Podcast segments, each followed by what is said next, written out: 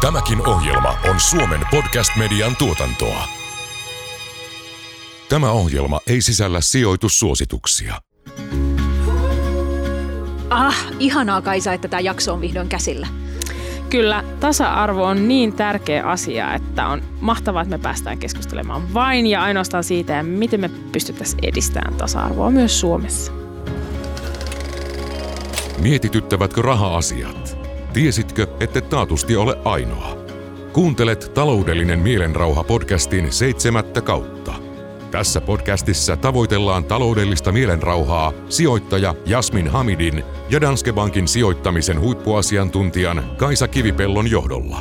Tämän ohjelman tuottaa Danske Bank. Suomen tavoitteena on tulla tasa-arvon mallimaaksi.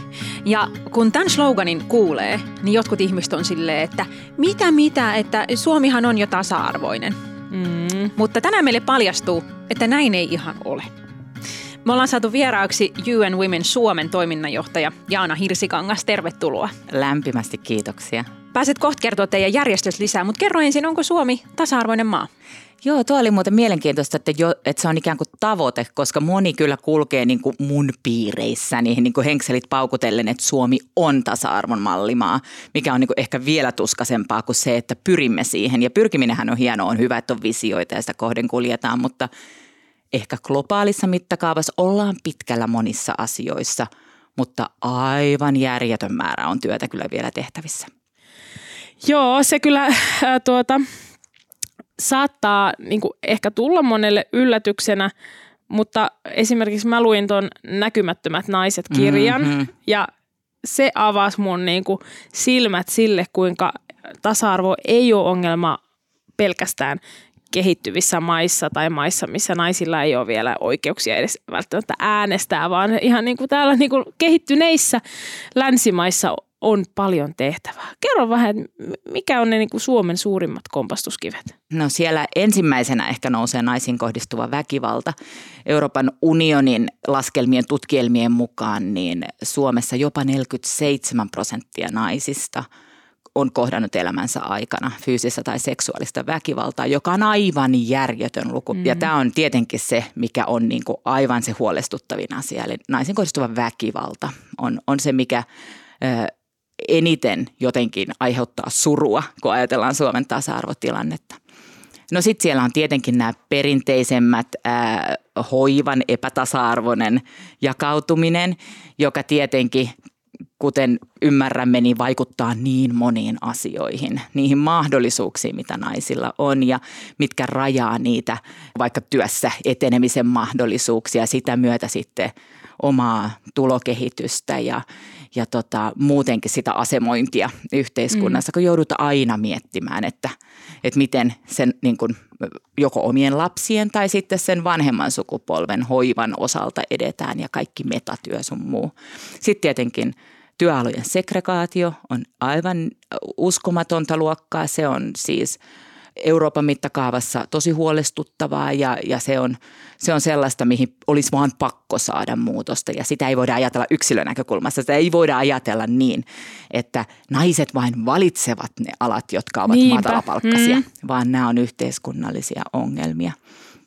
Ja tota niin, niin sitten myös yksi asia, mikä on Suomessa ongelma, on naisten asema johtajina – se tuntuu ehkä hassulta, kun me katsotaan niin kuin yhteiskunnallista johtajuutta, niin se on naisten käsissä tällä mm. hetkellä. Tasa-arvo on saavutettu hallitustasolla.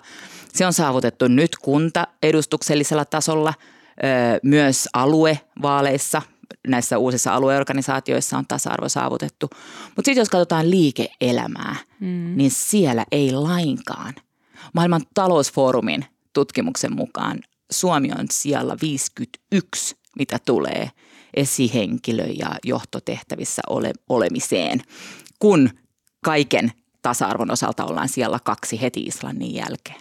Mutta liike-elämässä ollaan, ja ollaan itse asiassa menty huonompaan suuntaan Aha, 2006-luvusta, jolloin oli siellä 46. Eli, eli suunta on ikään kuin huononemaan päin. Ei pysytä siinä globaalissa tasa-arvokehityksen kelkassa nimenomaan liike elämän puolella, yrityspuolella. Mm. Niin, eikö siitä ole tämä hauska, hauskan hauska Me, meemikin, kun jonain vuonna pörssiyhtiön toimitusjohtajissa oli enemmän Juha-nimisiä henkilöitä Kyllä. kuin naisia. Just. Ja kyllähän se nyt näkee mediassakin, että miehet on niillä korkeilla paikoilla mm. yliedustettuna. Niinpä. Joo, tämä on ihan tuota, surullinen fakta kaikille, jotka esimerkiksi sijoittaa ja seuraa pörssiyhtiöitä, että kun katsotaan niitä hallitus, mm. hallituksia, toimitusjohtajia ja liiketoimintajohtajia myös, niin ja naiset on niissä tukitoimintojen johtotehtävissä, jos jossain. Oh yes, kyllä, josta ei sitten edetä hallituksia ja toimitusjohtajiksi. Niin. Mulle tulee näistä, jos pysytään vielä näissä epäkohdissa hetken aikaa ja sitten mennään ratkaisuihin, niin mieleen myös tällaisia erilaisia yhteiskunnallisia kampiksia, missä on näkynyt tavallaan ne siellä yhteiskunnan rakenteissa olevat asenteet. Että joskus 15 vuotta sitten oli tämmöinen kor- korppikampanja, vai siitä 10 vuotta, kun, kun äiti oli lapsen kanssa jossain rannalla ja erehty se kännykkää, niin se korppi joo. vei. Siitähän tuli ihan hirveä kohu ihan ja se vedettiin pois. Mutta mut se edelleen on tosi yleinen että mä usein huomaan, että joku, joku mun frendi, joka laittaa Insta jotain storei ja äh, niin kuin näkyy, että siellä on lapsi, niin saattaa kirjoittaa, että uskalsin ottaa kännykän mm. esiin, vaikka korppi vaan niin, niin kuin tuolla. Se oli ihan, ihan järkyttävä ja siinä oli just nimenomaan nainen, Kyllä. joka hetken aikaa ei ollut sataprosenttisen läsnä lapsilleen, niin heti se korppi siis nappasi se ilmaa ja se oli just se oli jotenkin, se, se, oli jonkun niinku tyyliministeriön kampista joku joo. niinku tämmöinen verovalvonta. Helsingin niinku, joo, niin oli, joo, joo niin olikin joo. Mutta tällaisia on niinku koko ajan siellä pinnan alla ja niitä on niinku, vaikea ehkä, toihan on niin konkreettista, että voi sanoa jotain tilastoa, että naisia on, Helsingin pörssissä on useita pörssiyhtiöitä, joiden hallituksessa tai johtoryhmässä ei ole yhtään naista kummassakaan, niin se on niin tosi selkeä. Mutta sitten nämä on niin tällaisia – mm, jotka jotenkin on vaan siellä pinnan alla ja, ja sehän kertoo niinku niistä asenteista. Mm. Mm. Ja, ja silloin, jos niinku kampanjaan erehdytään ottaa joku tämmöinen kulma, niin kyllähän se sitten kertoo, että se on laajemminkin, että yhteiskunnassa on tiettyjä asenteita, jotka kohdistuu Eikö nämä nyt ole niitä rakenteita? Onko nämä nyt niitä rakenteita, kun niin kuin mietitään tavallaan, että se argumentti, että niin kuin, kyllähän Suomi on tasa-arvoinen maa, kun naiset voi vaan, voi vaan tuota, kouluttautua ja mennä töihin sitten mies valtaisille aloille ja, ja elä hankin lapsia, niin pystyt niin kuin, etenemään uralla, niin eikö nämä ole nyt niitä niin kuin rakenteita, mitkä estää näitä? Nyt on kyse näistä niin kuin asenteista, että jos haastatellaan miesministeriä, ei kysytä lapsista ja perheistä totta, ja miten yhdistät totta. perheen ja uran, mutta kun haastatellaan naisministeriä, niin kysytään lapsista mm. ja että miten yhdistät vaativan uran, niin tuleeko ikävä lapsia siellä työpotkalla. Ja toinen on se, tätähän on tutkittukin, että ne piirteet, mitä miesjohtajassa koetaan positiivisena, mm. niin ne koetaan naisjohtajissa tai naispoliitikoissa negatiivisina että mies on, kun se on määrätietoinen, niin se on niin kuin hyvä asia, mutta jos nainen on niin kuin suora ja määrätietoinen, niin sitten se on niin kuin kylmä. Mm. Mutta sitten sekään ei ole hyvä, että näyttää tunteensa. Muistatteko, ei. kun Sanna Marin meni ja herkistyi jossain tilanteessa? Kyllä Twitter kuumeni. Ei saa itkeä. Ei saa. Pitää olla kova ja kylmä johtaja. Mutta sitten jos on kova kylmä johtaja, niin sekin on huono, koska sitten nainenhan on, ei, nainen ei saa olla sellainen. Ei saa olla tunteeton. Mm. Joo, tämä on kyllä, nämä on erittäin tyypillisiä piirteitä ja, ja onko se sitten rakenteissa, onko se kaksinaismoralismia vai onko se niin kuin jotain meidän niin sisäänrakennettua niin kuin ajatusvikaa, asenneongelmaa, mm. jonka parissa meidän täytyy niin kuin tietoisesti työskennellä, niin se on se kysymysten kysymys. Ja varmaan kaikki lähtee sieltä, että miten me kasvatetaan meidän lapset, miten meidän varhaiskasvatus kasvattaa meidän lapsia. Ja tämä on sitten taas yksi kiinnostava ilmiö. Nyt puhutaan paljon tästä, että annetaan lapsien olla itseään ja, ja sukupuolineutraalisti pyritään kasvattamaan. Ja sitten taas meillä on valtavaa vastustusta – kaikkea tällaista kohtaan. On, on, on ihan siis tämmöinen anti-gender-liike globaalisti, joka on äärimmäisen rahoitettu, joka pyrkii mm. nimenomaan rajaamaan sitä, että on perinteiset sukupuolinormit ja roolit, niissä on pysyttävä, ei saa lähteä ikään kuin rikkomaan sitä, mikä on aina ollut ja tulee aina olemaan.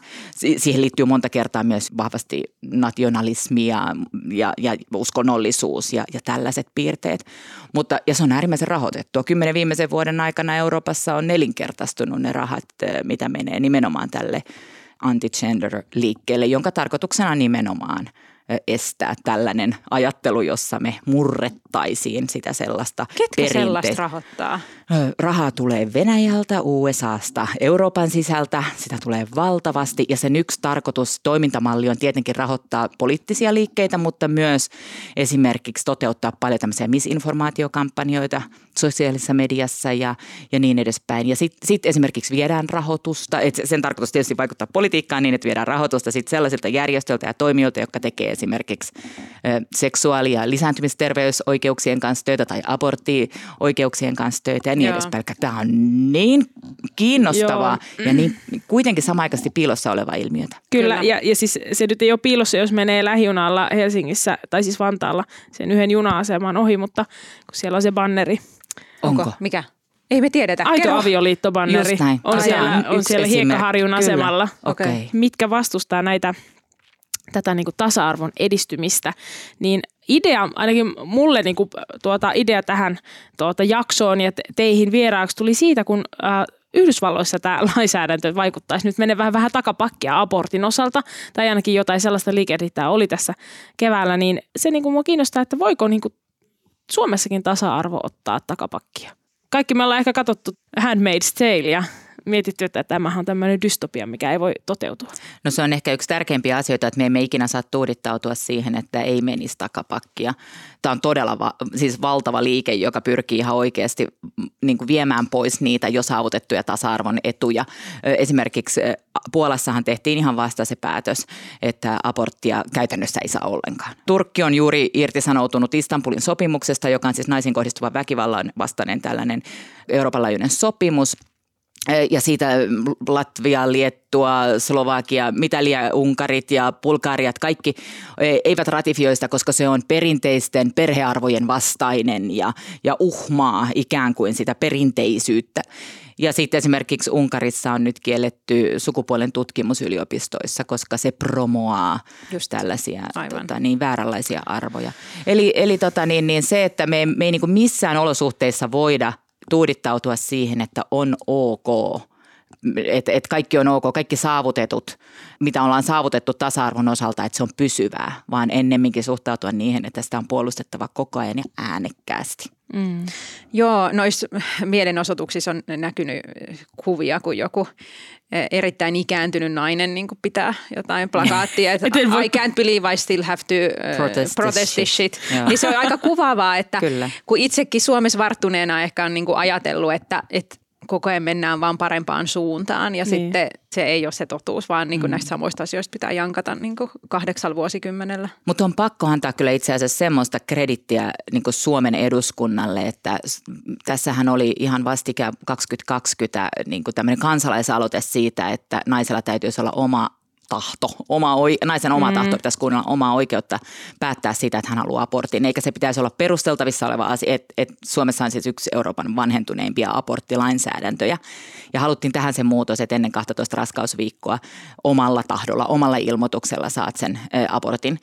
Ja, ja tota, sitten kun se käsiteltiin eduskunnassa, niin se oli siis todella läpihuutojuttu. Eli mm. niin että Suomessa ei toistaiseksi ole ö, valtavaa äänivyöryä sitä vastaan. Kyllähän Suomessa abortin saa, mutta se pitää niin kuin perustella se jollain. täytyy pitää, olla niin, lainsäädännössä. Meillä niin, on 70-lukuinen niin. lainsäädäntö. Mä oon ihan samaa mieltä, mutta siis sanon vaan, että jos joku kuuntelija huolestui, niin, mutta se niin kuin tavallaan, että sille lääkärille pitää selittää se syy. Ja Just se näin. syyhän voi olla sosiaalinen syy, mutta mm. tavallaan se pitäisi poistaa se sel- Tarve, selittämisen niin, pakko. Mm. Ja katsoessani näin niin kuin YK tasa-arvojärjestön näkökulmasta ja globaalista vinkkelistä asiaa, niin tällaisten tasa-arvoasioiden täytyy olla ja niin kuin itsemääräämisoikeusasioiden täytyy olla niin kuin perustuslaillisella tasolla tasolla, lainsäädännön tasolla.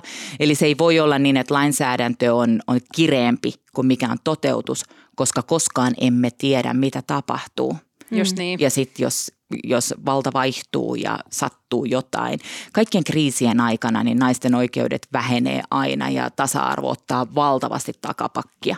Ja on se sitten koronakriisi tai sota, mikä tahansa. Ja kyllähän konflikti. meillä on ollut siis äh, valtioneuvostossa – ihmisiä, siis ministerin mm-hmm. ihmisiä, jotka vastustaa naisten vapaata aborttioikeutta. Kyllä. Surullista, mutta totta. Mutta se, mikä mä nyt halusin, kun sen toit esiin tämän niin naisten aseman kriiseissä, niin tämä koko meidän niin kuin ajatus tästä tämä lasikatto lompakossa ja suomalaisten naisten taloudellinen mielenrauha, niin tämähän nousi esille meidän taloudellinen mielenrauha tutkimuksesta viime vuoden lopussa, jolloin me huomattiin, että suomalaisten naisten taloudellinen mielenrauha on alhaisin kaikista Pohjoismaista. Mm kaikista pohjoismaisista naisista ja miehistä.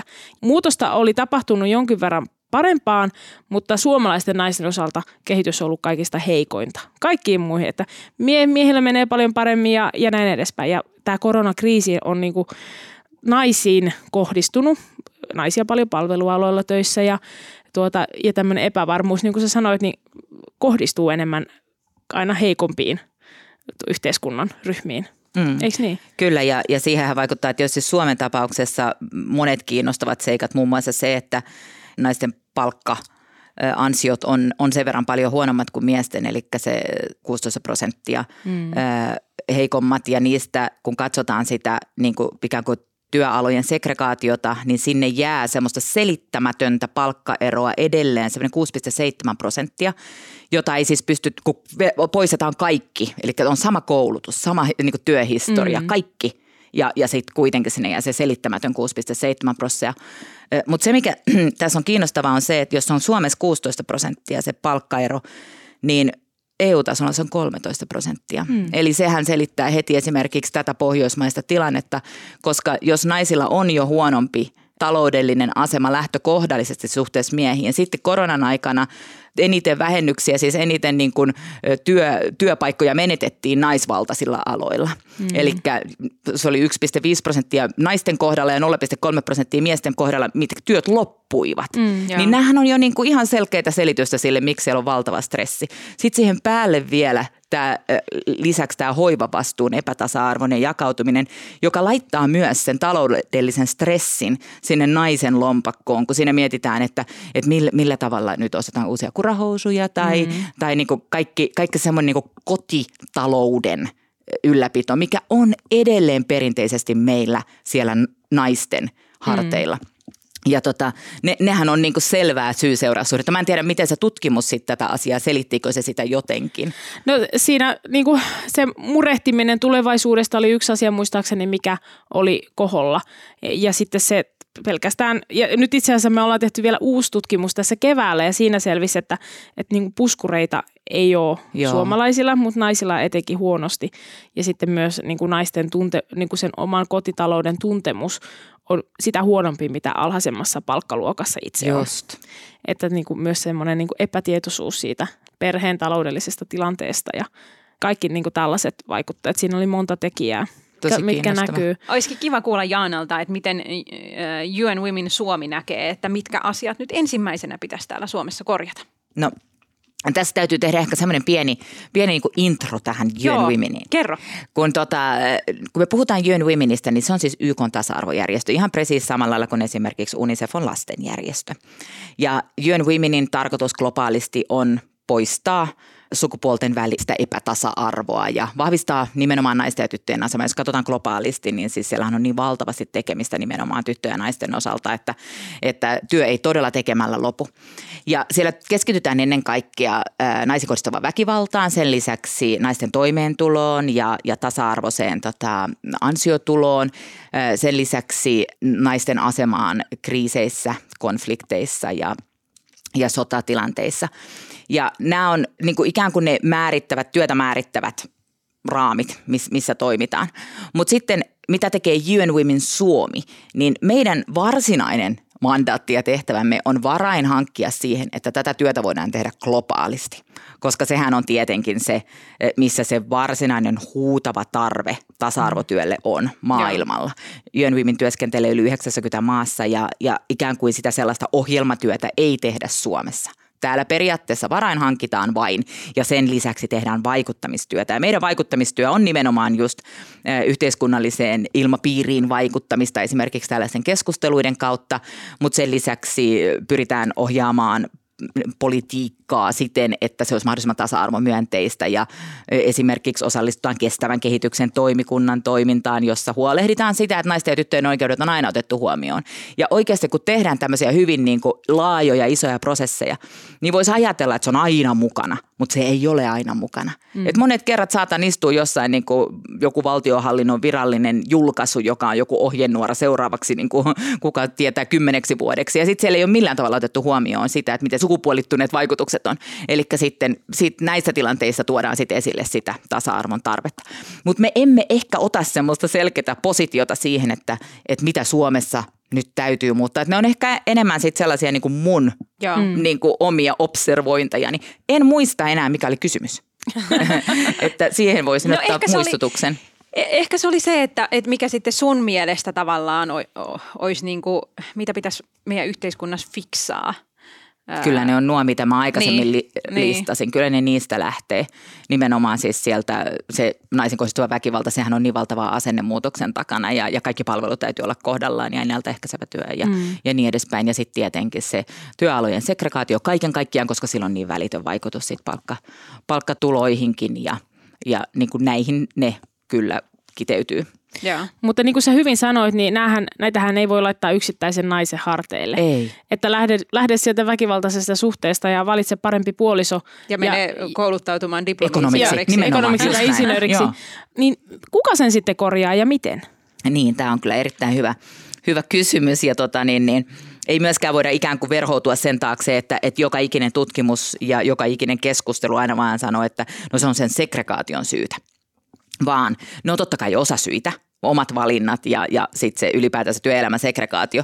Mutta siellä täytyy selkeästi pyrkiä myös tunnistamaan työelämän syrjiviä rakenteita, eli se, että todetaan, että työelämä on ihan oikeasti syrjivää. Se on hyvin monella tasolla syrjivää ja, ja nimenomaan nyt jos katsotaan vaikka sitä, että, että jos katsotaan naisten, niitä yleisimpiä naisten ammatteja, niin naiset tienaa niissä vähemmän kuin miehet.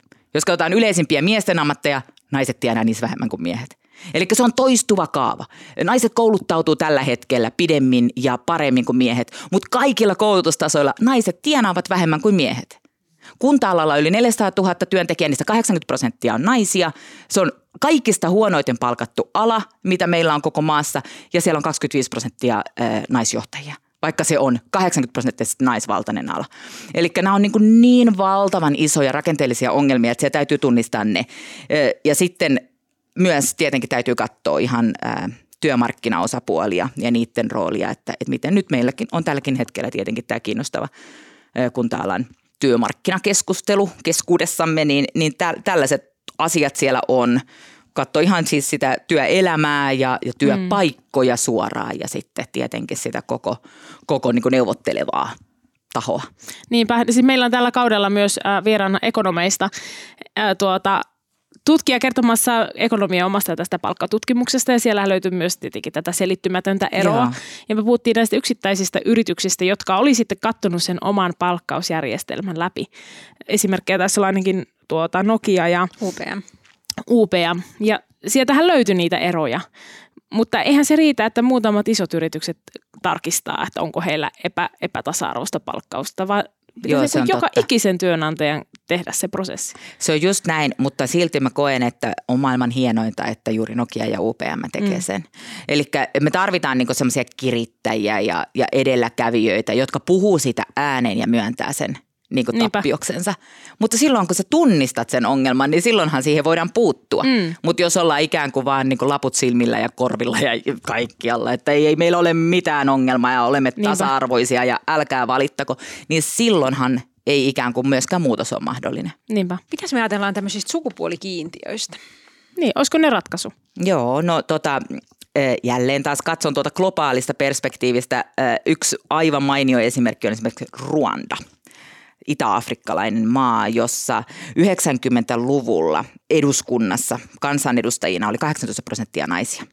2003 siellä tehtiin lakiuudistus, jonka myötä päätettiin 30 prosentin kiintiö naisille kansanedustajapaikoista. Vuoden 2008 vaaleissa naisten osuus oli jo 58 prosenttia. Ja vuonna 2013 se oli 64 prosenttia. Eli oltiin menty niin kuin aivan yli sen kiintiömäärän. Tämä on vain yksi esimerkki. UN Women hyvin vahvasti kyllä suosii ja tukee kiintiöitä, koska ne on nähty, että ne toimii mm. ja se oikeasti saa tulosta aikaan.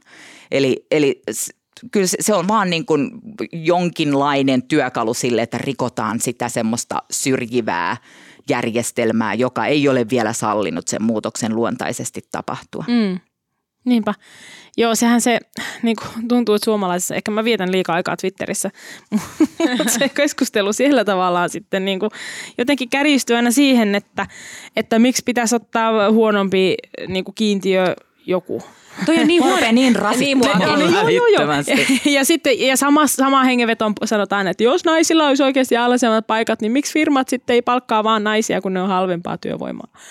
Mä en Joo. jaksa tätä keskustelua mm. enää. Niin, niin ja toi on niin väsynyt argumentti, että jos nyt ajatellaan niin kuin sitten vaikka pörssiyhtiöiden hallituksia, onko siellä sitten 5-8 ihmistä varmaan keskimäärin, niin.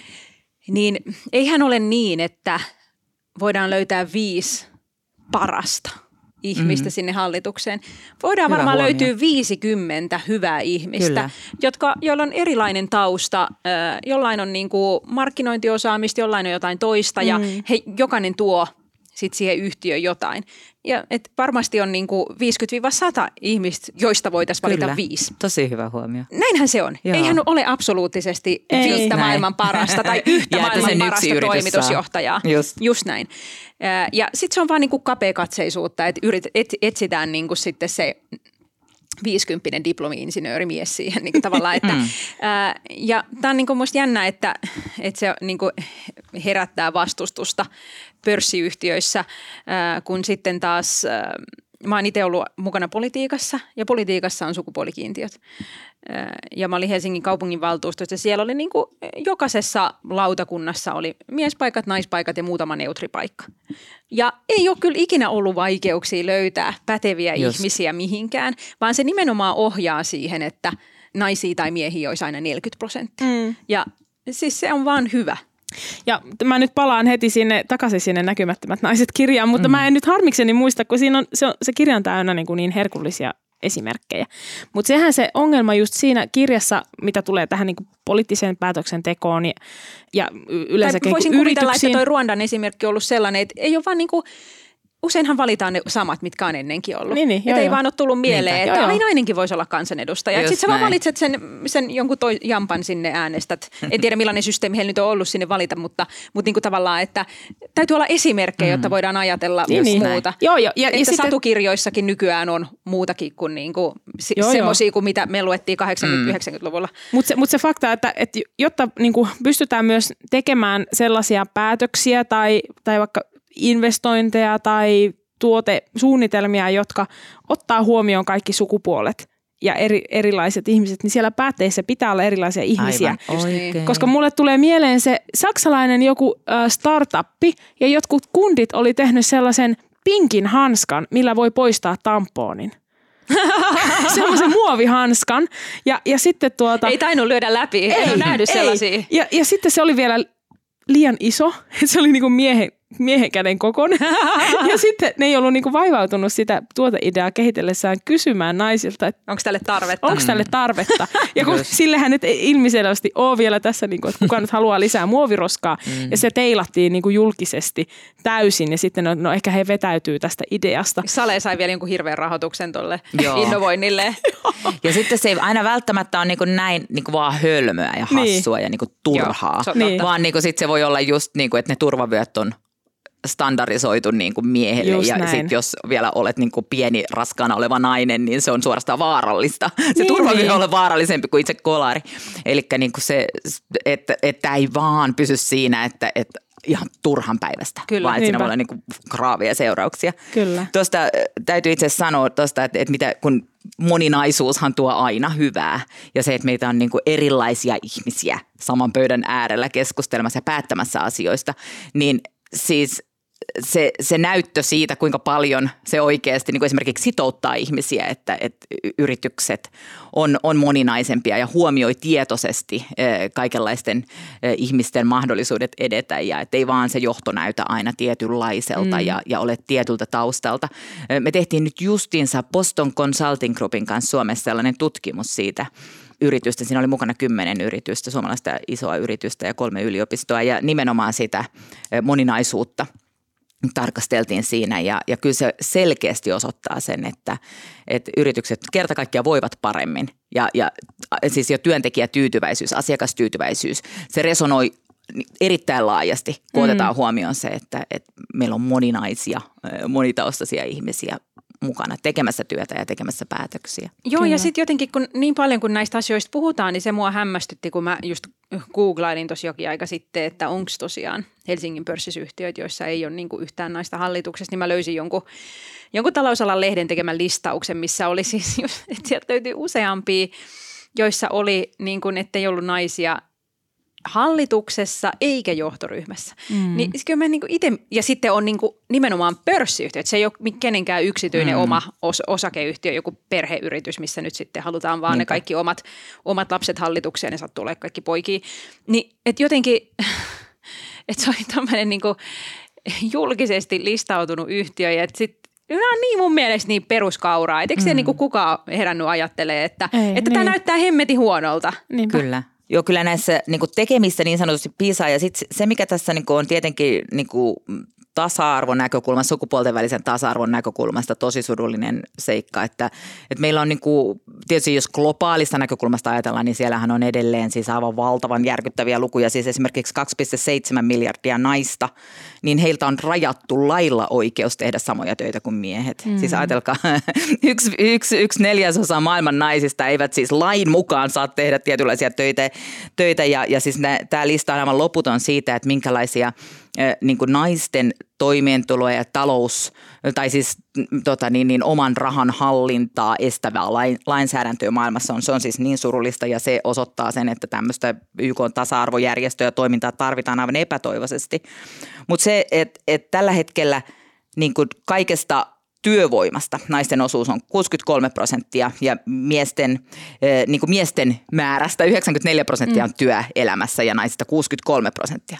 Mutta jos me saataisiin tasattua tämä niin, mm. että naisilla olisi yhtälaiset mahdollisuudet osallistua työn tekemiseen ja toimeentulon hankkimiseen kuin miehillä, niin globaali bruttokansan tuote kasvaisi 26 prosenttia.